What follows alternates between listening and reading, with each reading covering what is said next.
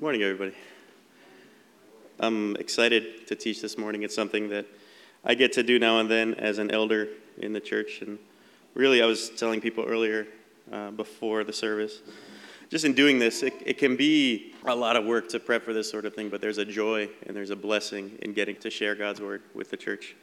Um, we're in our fourth Sunday of Lent this week, and Lent is not something that, uh, depending on your church background, that we're all super familiar with. But Lent is this season of rededication to God, of facing the deep realities, inner realities, external realities of our need for Jesus, leading up to Easter, in which God has provided everything that we need on the cross. We started our, our time with uh, the first week focusing on Simon Peter. And I think the question during that time, we, we talked about who is Jesus. That was the question for our consideration. Uh, the next week, we looked at the mother of James and John. And I think the question that we had to consider then was what do you want from Jesus? Last week, we touched on Zacchaeus, uh, the wee little man, who uh, the question that I think we were left to ponder was how do you respond to Jesus when he arrives? Uh, and this week we're looking at the death and the resurrection of Lazarus. And what I'd like for us to consider, a question I'd like to, for you to keep in the back of your minds, is why does Jesus do the things that he does? Let's pray before we begin. Lord, we, we need to hear from you. We thank you that your word is alive, that it speaks to our hearts uh, in the places that we need to hear your truth. Lord, would you open our eyes and our ears to your word this morning? Would your spirit season my words? Lord, would you bless this time? I pray this in your name. Amen. All right, Lazarus. It's a story that I think a lot of us who have any amount of time within uh, the Christian faith are, are probably familiar with. It's the, the story of the death of one of Jesus' close friends uh, and his eventual miracle of resurrection in Lazarus' life. I think a lot of us have heard this story throughout the years, and it's, it is a rich story of who Jesus is and about his power over death and his love for us. But also, I think this story is a powerful story that is surprising and full of Jesus doing unexpected things. Things that were not just hard to understand, but that left the people that he loved, the people that were around him, confused and disappointed. I'm excited to share this morning because I think that this story can serve as an invitation to consider why Jesus does the things that he does and to bring a new understanding into our own places of confusion, our own places of spiritual dissonance. The passage has three central characters in it. You got Mary and Martha of the sit at Jesus' feet and serve Jesus from the kitchen fame. You've got Lazarus, whose claim to fame is this chapter itself. And I'll begin with a question Have you ever felt disappointed or frustrated with God? Do you ever feel like God has let you down? There can be this gap between the God that you believe in, the God that you know loves you, who you pray to, who you trust with your life, and your own challenging experiences in life. And maybe it's something little that kind of just nags at you when you're in a down mood or you know something's going on, you're having a rough week. Or maybe it's something actually really deep and it's like rocking you existentially that you're trying to work through. But it causes you to question the goodness and the promises of God. Oftentimes, I think these spiritual dissonances get ignored in our lives until they've really eaten away at us. Some people have lost their faith in Jesus over things like this. Over time, it's a gradual erosion of their faith, and their faith ends up dying not with a bang, but with a whimper. Some of you are probably wondering where the sermon is going. I don't know, maybe I think it's because we feel sometimes uncomfortable talking about these things in, in a church setting.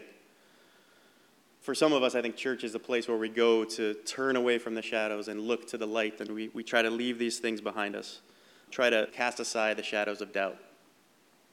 And I hear that, but I, I think that until we can bring all of ourselves the whole parts and the broken parts into this place to be nourished by the words of God at this table that we all share together, we're not going to be truly filled. And we're going to experience that erosion inside of ourselves. I talked about a table that we're all sitting at together. Do you know what's being served at this table that we're around together? What does God want to nourish your soul with? It's not chocolate cake and champagne, I'll tell you that. It's bread and wine. It's a body broken so that we might be whole. I'm getting a bit ahead of myself because it's not communion time yet. We'll get there. But my prayer this morning is that Jesus will meet with each of us in these places, these spaces of unmet need in our hearts. That eyes will be open to the truth of what Jesus was doing in this passage and what he still wants to do today in our lives. So let's get into it.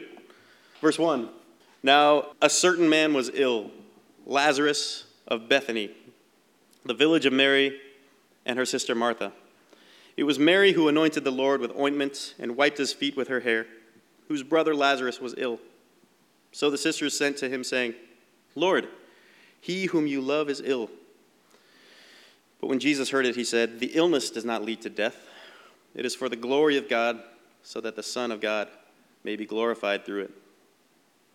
This story begins with Lazarus. He's a sick man, and his sisters Mary and Martha make a request. Or do they? There's no question here. They're not asking Jesus to do something. They, they just simply appeal to the love of Jesus that they know is there. And they trust in that love. Their expectation is that Jesus is going to come and he's going to do something here. But then what Jesus says in response here, I think, is super interesting. It's really something that's at the core of everything else that we're going to discuss today in the message. Is he says, This illness does not lead to death. It is for the glory of God, so that the Son of God may be glorified through it. Isn't that odd? We know what happens after this. Lazarus dies, right? This illness was unto death, wasn't it?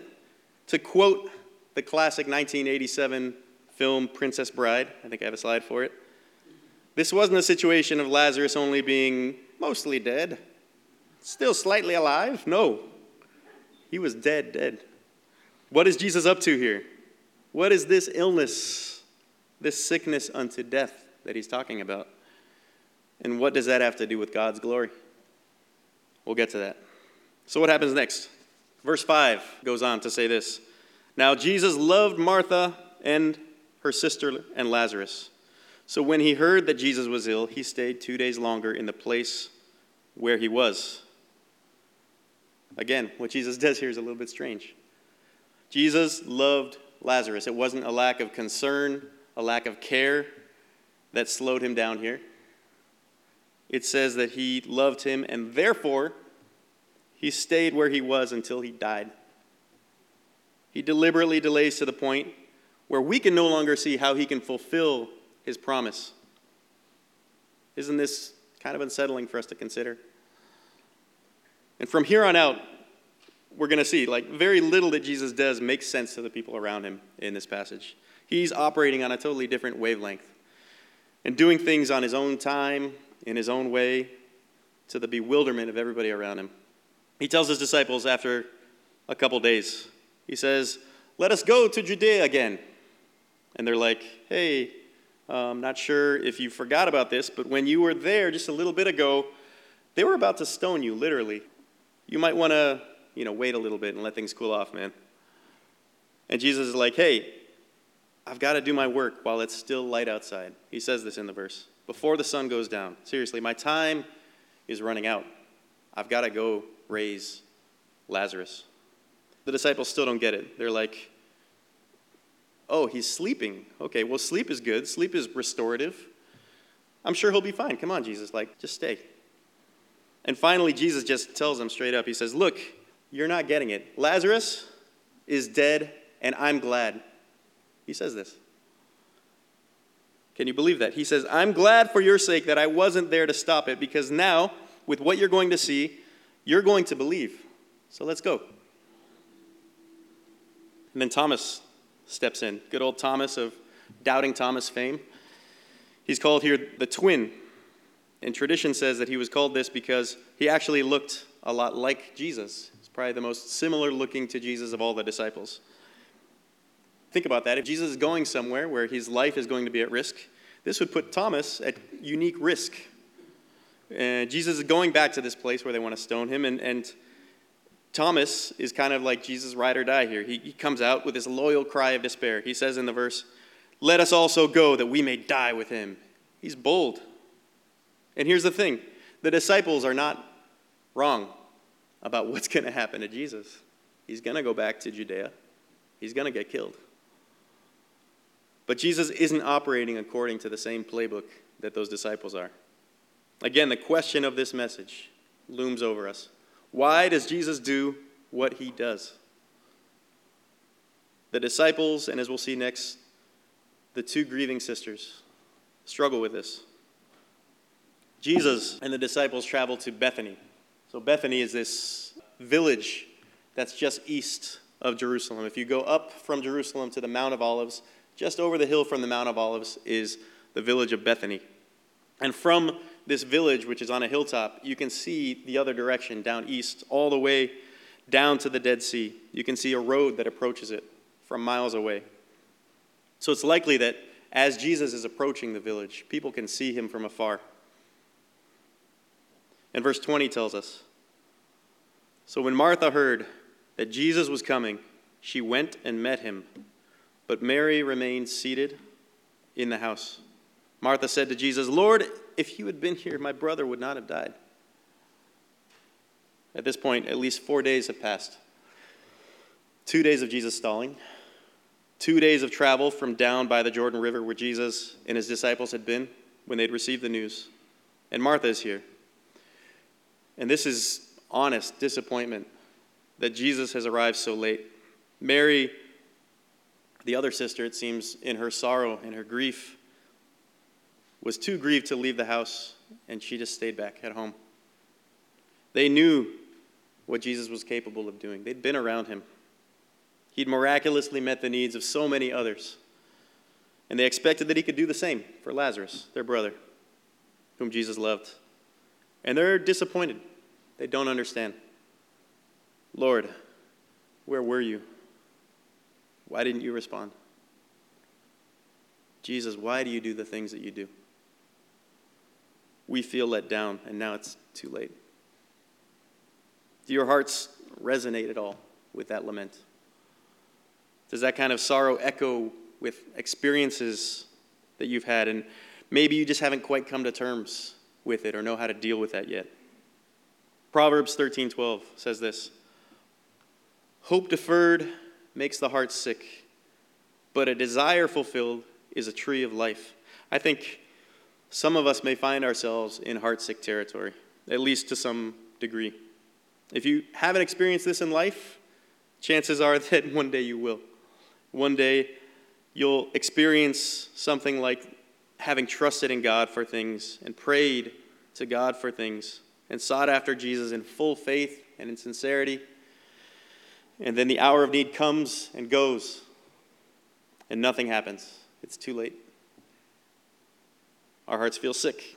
And in, in some shape or form, whether that's the literal passing of a family member or a friend, or figuratively speaking, something inside of us, there's a death that has arrived.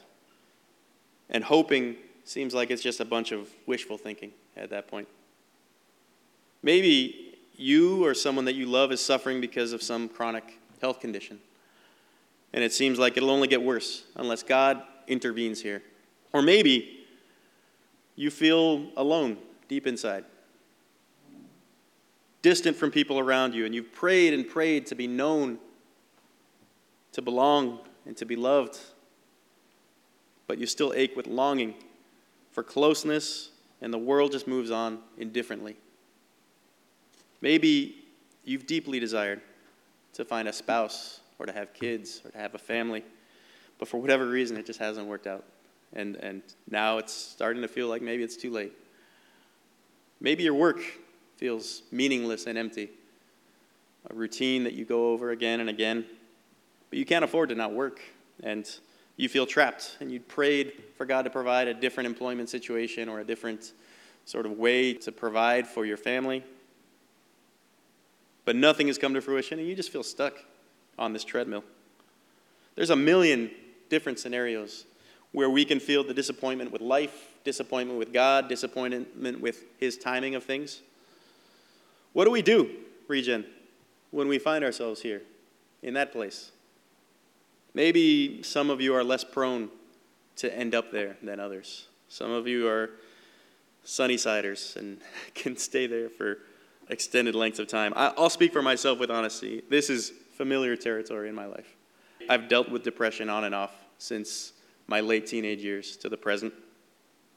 It's something that's challenged my faith, it's something that has brought about spiritual dissonance in my life for many years.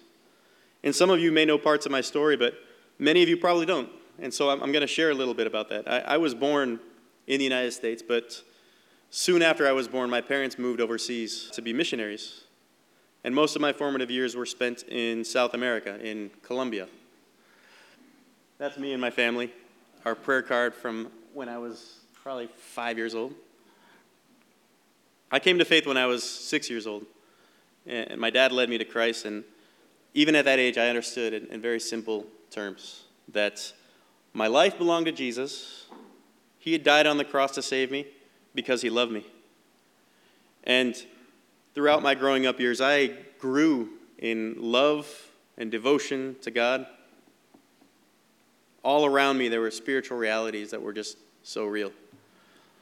Maybe some of you have experienced this. I think oftentimes when you go to other parts of the world, spiritual realities tend to be like just very upfront and in your face. And that was my experience growing up. Spiritual darkness was definitely more evident. Demonic opposition was something that like people around me had stories about and had experienced on a day-to-day basis. When I was around 9 years old, I started waking up in the middle of the night with this sense of thick, oppressive darkness just hanging over me. And I would hear things that sounded like non human voices, and I, I, couldn't understand what they were, but they were scary, and I, I didn't know what that was. Um, it was intense, and it was scary.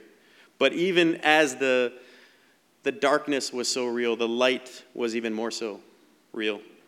His presence, God's Spirit, was there and evident in answering prayers. My mom and my dad would sit with me when I would wake up at night in these moments and pray with me through those times. And it's, it's hard to even remember how many times this happened. But they would pray with authority, they would pray with the power of the blood of Jesus against the enemy and over me with perseverance until there was a peace that entered into my life. Uh, a peace of God that, as, as Scripture says, did surpass all understanding and did guard my heart and my mind in Christ Jesus. This was the environment that I grew up in spiritually. It was, it was, there was so much joy in worshiping together with the church. It was alive with the presence of God. My faith grew strong in that soil. I knew just a confidence in the Lord. I felt a sure footedness. I felt this abiding trust in the love of God. I hope that you've all had some experience like that in your life. But my life wasn't just a, a matter of one hallelujah fest after another. It was there were still times of struggle. There were still times of sadness and spiritually difficult times. But at the bottom of everything, my world made sense. The realities of God's kingdom, the realities of God's love were solid to me. I graduated from high school back in 2004 in Colombia, and that coincided with the time that my family was leaving Colombia for good. They were moving. And so I decided, you know, in that year I was going to take a gap year. I was going to spend some time trying to figure out, you know, what to do next and sort of dedicate some, some time to, to being with God and, and uh, trying to grow spiritually as well. So I joined Youth with a Mission, if you're all familiar with that organization. I did one of their six month discipleship training schools. And the hope that I had was that I could be more formally discipled, that I could get some direction from God around what my next steps should be in life. And so I, I set aside this sacred time to grow and to seek a calling. What it ended up being was not what I expected. I was trying to think of how to put this, but have you ever had the experience of going down a set of stairs that, you know, it's at your house or at your place of work? It's, it's a set of stairs that you've been up and down probably hundreds of times in your life. And as you're going down these stairs, I wish I had a wireless mic so I could like demonstrate it, but like as you're going down the stairs, you're not even thinking about going up or down the stairs. It's just something your body knows how to do, but but suddenly there's you miss a step. You can't believe that like this these stairs aren't what you expected that they would be. It's it's this sinking feeling in your gut. You know, you've had this experience, you know what I mean? You you weren't consciously thinking about what step was next whether you were done descending, but your body somehow knew it thought that you were done going down the stairs. And you get this surprising, uncomfortable jolt in your stomach. You don't know if you can feel sure of yourself and of your footing. Your confidence around these stairs is compromised. I don't know how to explain it better, but something in my life had changed at that point. In my world, in my relationship with God, the experience that I had during that gap year was disorienting. It was hard. And in the midst of, of losing my home, this place that I'd grown up in and loved, in the midst of being far from my family that I loved, the worst part, the hardest thing for me somehow was that it felt that I'd lost my sense of connection with God. I'd gone into all of that change. I knew it was coming years ahead. I went into that change thinking, as long as I can lean on God through all of these transitions, I'm going to be all right. And then the God that I so wanted to lean on during that time didn't seem to be there. I didn't feel his nearness, his peace, his comfort. Scripture lost its flavor on my tongue. The truth is, I, I didn't deeply despair at that time. I thought about it as this momentary thing that would soon pass, as though it was a test or something. And I, I just kept doing my part to seek and hope and look for Jesus. I went to college after that gap year in the Chicago area, and I, I basically just kept on keeping on. Uh, I was starting to feel kind of down by what felt like this loss of God's nearness. And by sophomore year, it was clear to me that this wasn't just a momentary test or a, season of spiritual dryness. I had become depressed and the spiritual life and the kingdom realities that I'd built my whole worldview around, the spiritual warfare that had been so real, and all these essential parts of my world were beginning to feel like just mirages, like things that were hallucinations that I had experienced as a, a young mind that was impressionable. And one of the hardest things, church, one of the hardest things was understanding why. Why would the God that I had known to be trustworthy and lovingly present in my life become distant and inaccessible at this hour of my need?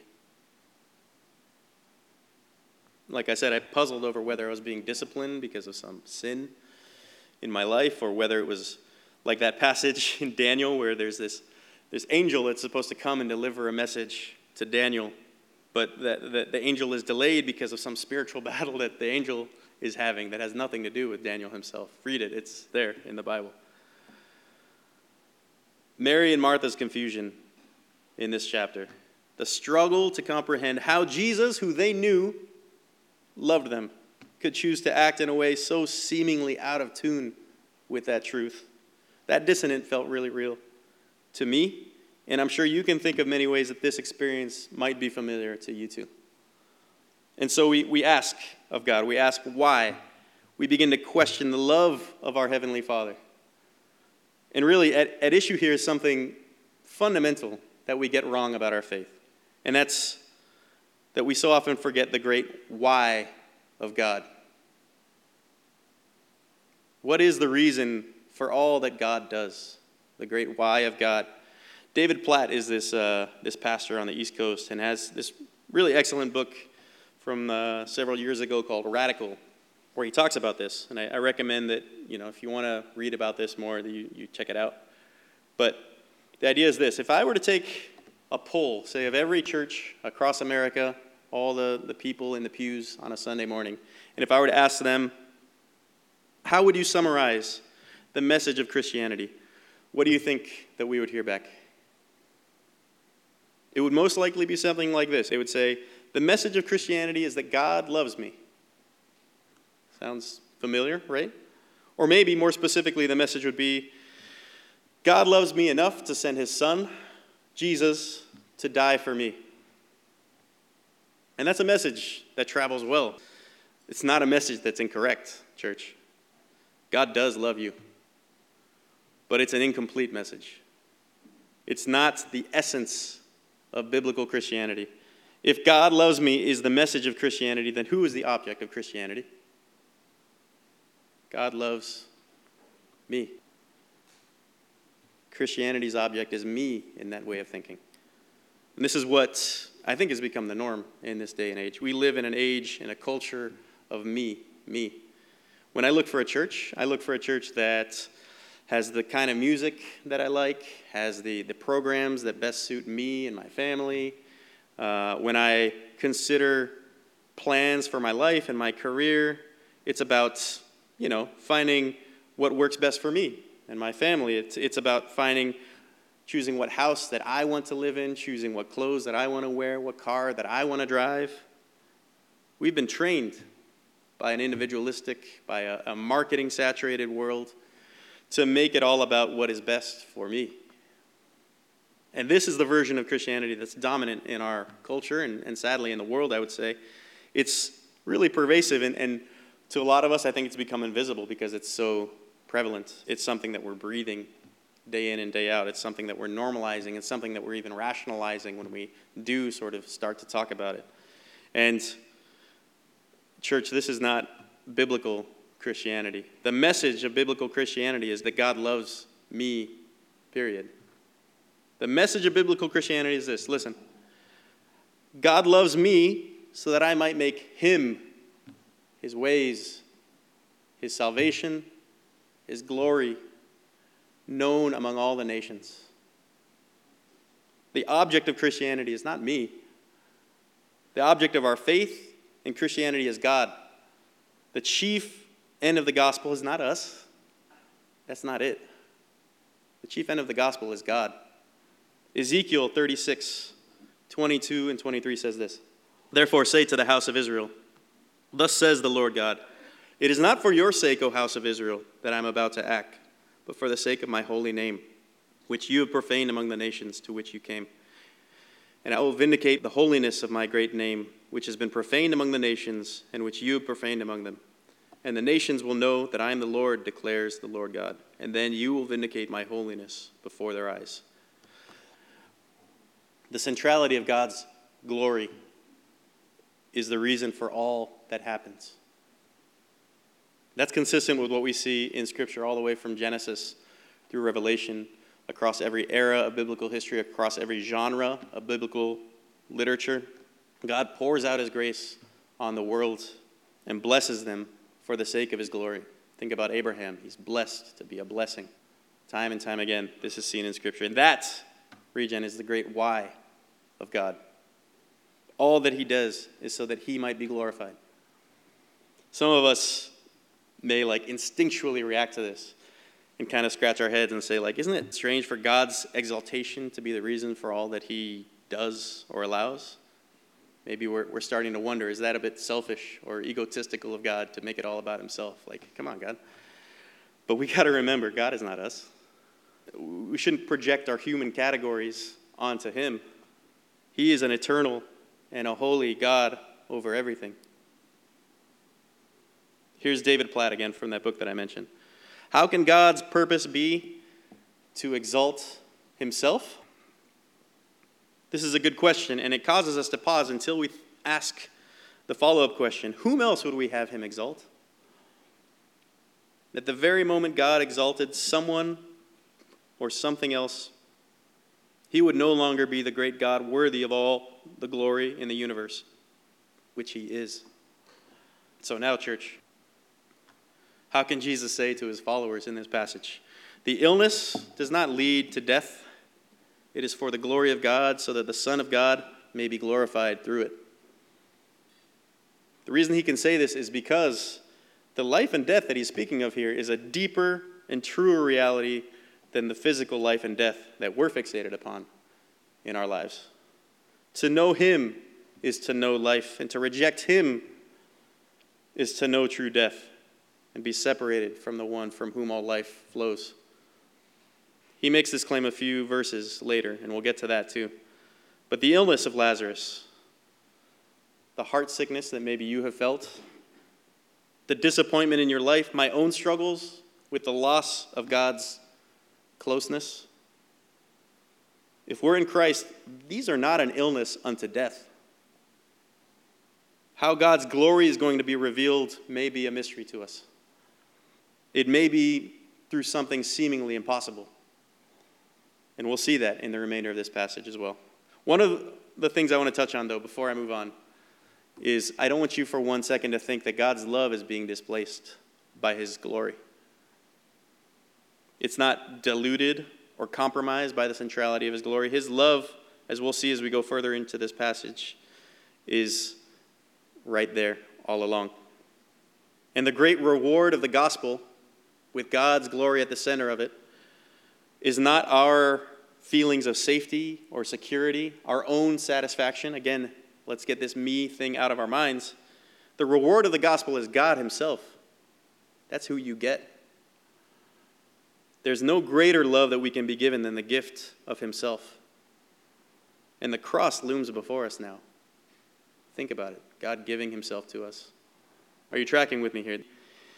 The moment, the experience that we have, this disconnect we feel between the God whose character, whose promises we know, and the experiences we have in the day to day, leaves us with this gap. And we have to figure out what to do there. So, again, what do we do when we wrestle with that? When we feel like God has let us down? And I think here is where we can learn so, so much from Mary and from Martha in this passage. Let's look at what Martha says here in verse 22 of John 11. Look at her faith. She says, But even now I know that whatever you ask from God, God will give you. She doesn't understand why. Jesus has chosen to do something that you know, is his choice, and the result to her was heartbreaking. She doesn't understand it and doesn't even know what to ask for here, but she trusts Jesus.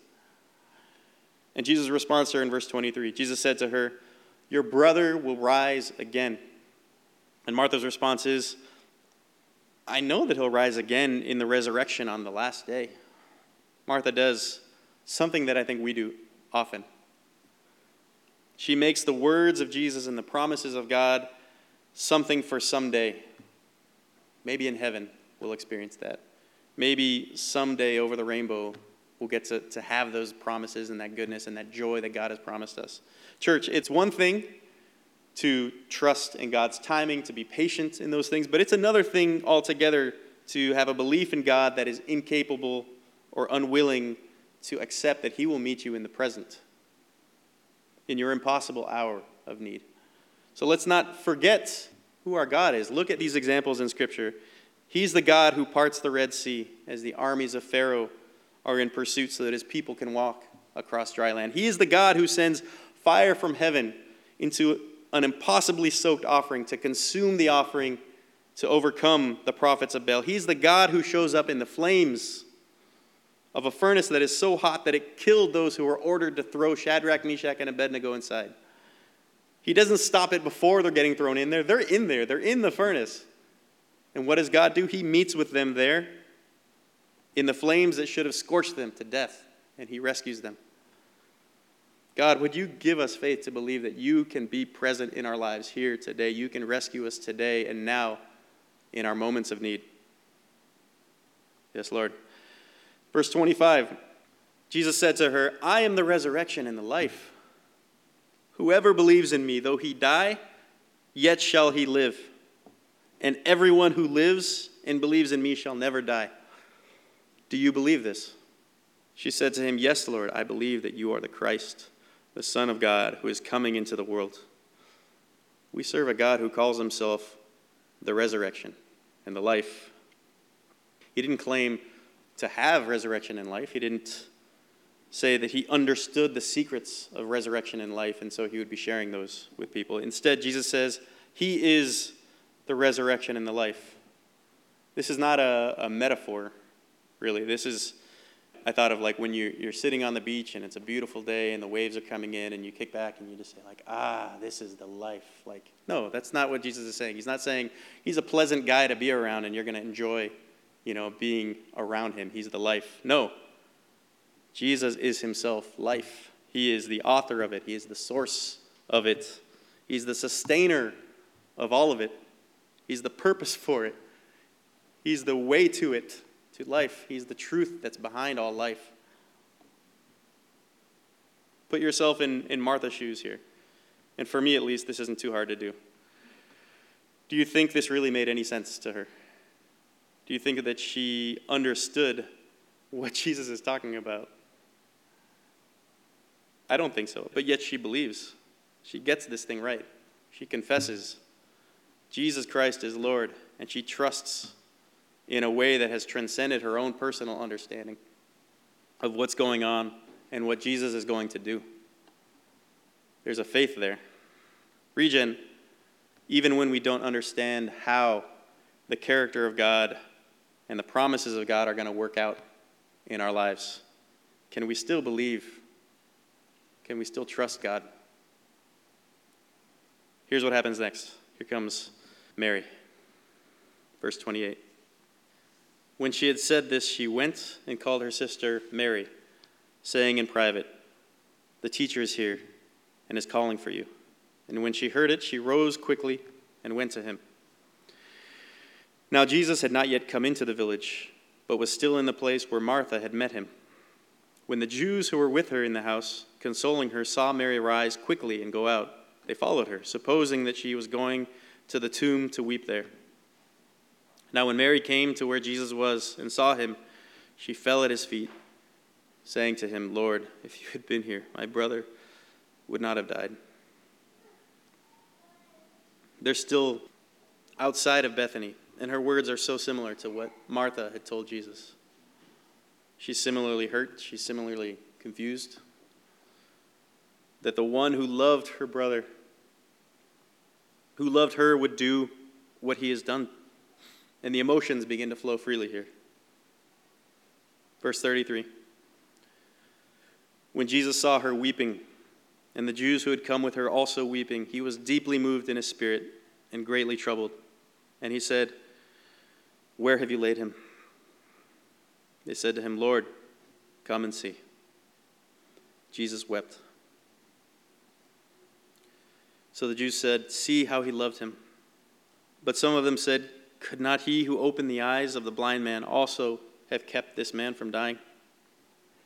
Jesus is deeply moved. He is troubled in his spirit and he weeps.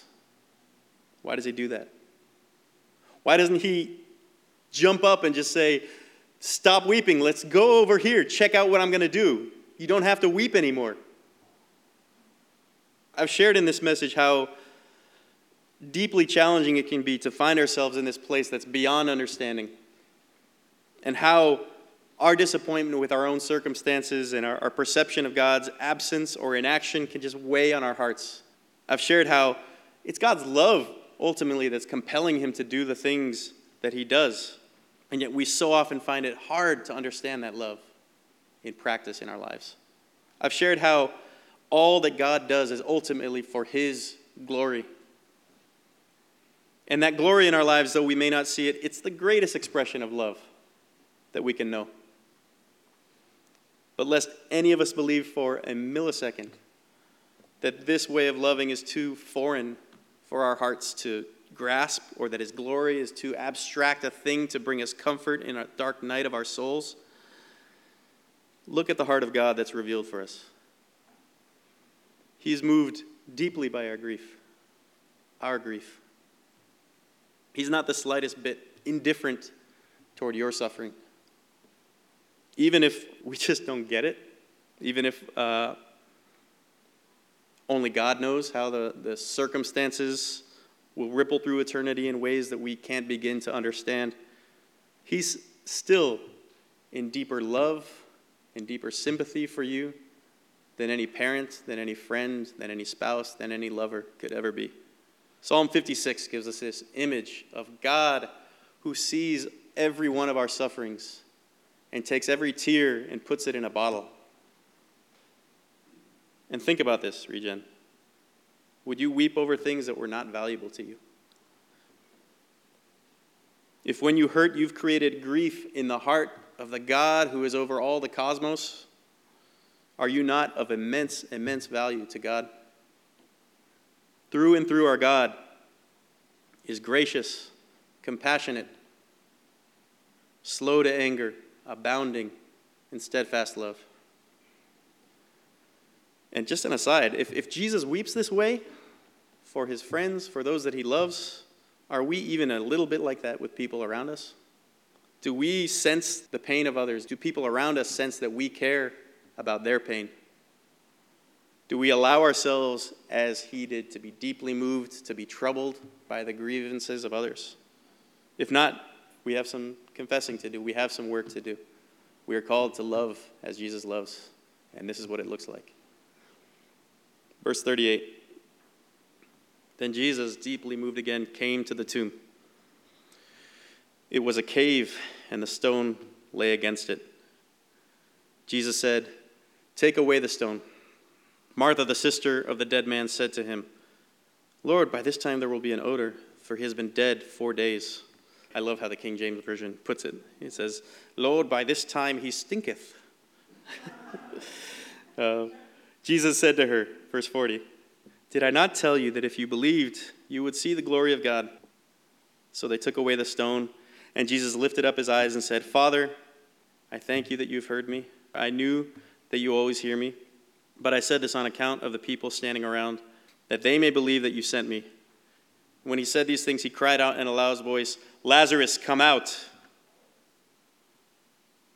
The man who had died came out, his hands and his feet bound with linen strips, and his face wrapped with a cloth.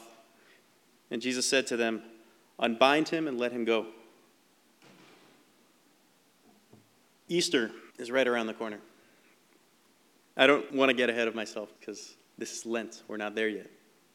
But can you feel the visceral energy of resurrection, of the power and excitement of what Jesus, who is himself the resurrection, has done? There was this Jewish superstition, ugh, that's a tongue twister, Jewish superstition at the time that said the soul would linger around kind of the, the place where someone had died for about three days uh, in hopes of maybe reuniting with the body. It was a superstition that they had. But four days after death, where they were then, there was no hope of resuscitation. In fact, there wasn't even a whole body for the soul to return to. Lazarus was this decaying, reeking corpse. But yet, from a place beyond understanding, from impossible clutches of death, here comes life. This is a thrill of hope. The weary world rejoices. For yonder breaks a new and glorious morn. Regen, we serve a God who takes dead things and brings them back to life, who can reach into the cloud of absurdity and confusion of your own circumstances. He can bring forth life. Do we dare to believe that? This is our hope in life, it is our hope in death. It's Christ who is our resurrection. So, why does Jesus do the things that he does? Why does he sometimes do things that we don't understand how they fit in with his character, with his promises? Why does he do things that disappoint us? Again, this illness does not lead to death. It is for the glory of God, so that the Son of God may be glorified through it. But yet he loves us and is moved to weep with us. He's near to the brokenhearted. And Jesus, who is the resurrection and the life, can still do the seemingly impossible in our lives. And we'll see that in Easter in a few weeks, that he already has. Let's pray. Father, thank you for your resurrection life that is at work within us. Lord, I pray that we would acknowledge that we would be willing to bring before you even those dissonances, even those hurts and places of unmet need before you, and say, Lord, I, I don't understand, but I will still trust. I don't know where you are, but I know, God, that you are near and you are sympathizing with me, Lord. You weep over my grievances. Lord, may our lives be for your glory. Would we disentangle ourselves and disavow this idea of it being about us, that your salvation, that your gospel is about us. It is about your glory, Lord. May the message of the death and resurrection of Lazarus resonate uh, in our hearts and our minds throughout this week. I pray this in your name, Lord. Amen. We're going to enter into a time of communion now. And as we do that, if any of you need the little cups and, and crackers, raise your hand and we'll get those to you. If any of you have heard this message and, and you're carrying a burden within your hearts of disappointment or of confusion with Jesus, I want to invite you to come and, and receive prayer. Um, Susanna and Mike are here up in the front pews, and they would love to pray with you. That God might meet you here in some way and show you his grace. And if now is not a time where you feel like you can talk about this, um, I encourage you also to just reach out to the elders of the church. We would be honored to sit with you, to talk with you about these areas in your lives. I shared some of my own story of spiritual dissonance and depression that came about when I, I lost that sense of closeness with God that I'd known at a time when I, I needed Him most. I'm turning 37 this week, and, and my experience with God has never returned to what it was before during those intense days, that intense nearness that I had as a kid and as a teenager. And I still struggle with depression off and on. I still miss that sense of intimacy that I knew. But to be completely honest, as I pray for renewal, as I pray for experiencing that again, I still find myself asking God, why? But the truest, church, the most satisfying answer that I've known to the question of why, and I think the most satisfying answer that any of us can know, is not, as Paul says in, in 1 Corinthians 2, some form of lofty speech or, or wisdom to impart that's going to answer that question. But it's what he says. He says, nothing except Jesus Christ and Him crucified. The answer is a person, the answer is a body that's been broken for you, and the blood that's been spilled for you. And in that death, our own loss can be held. Our own grief can be transfigured. Our own doubt can be transformed. It's a grace that you can still reach for. It's the hope of glory at work within us. And, and I want us to bring today our brokenness and our need to be nourished, not by chocolate cake and champagne, but by bread and by wine.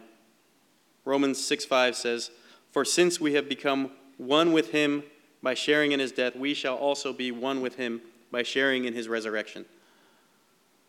So I invite you now to take this bread and to take this cup and to share in his life.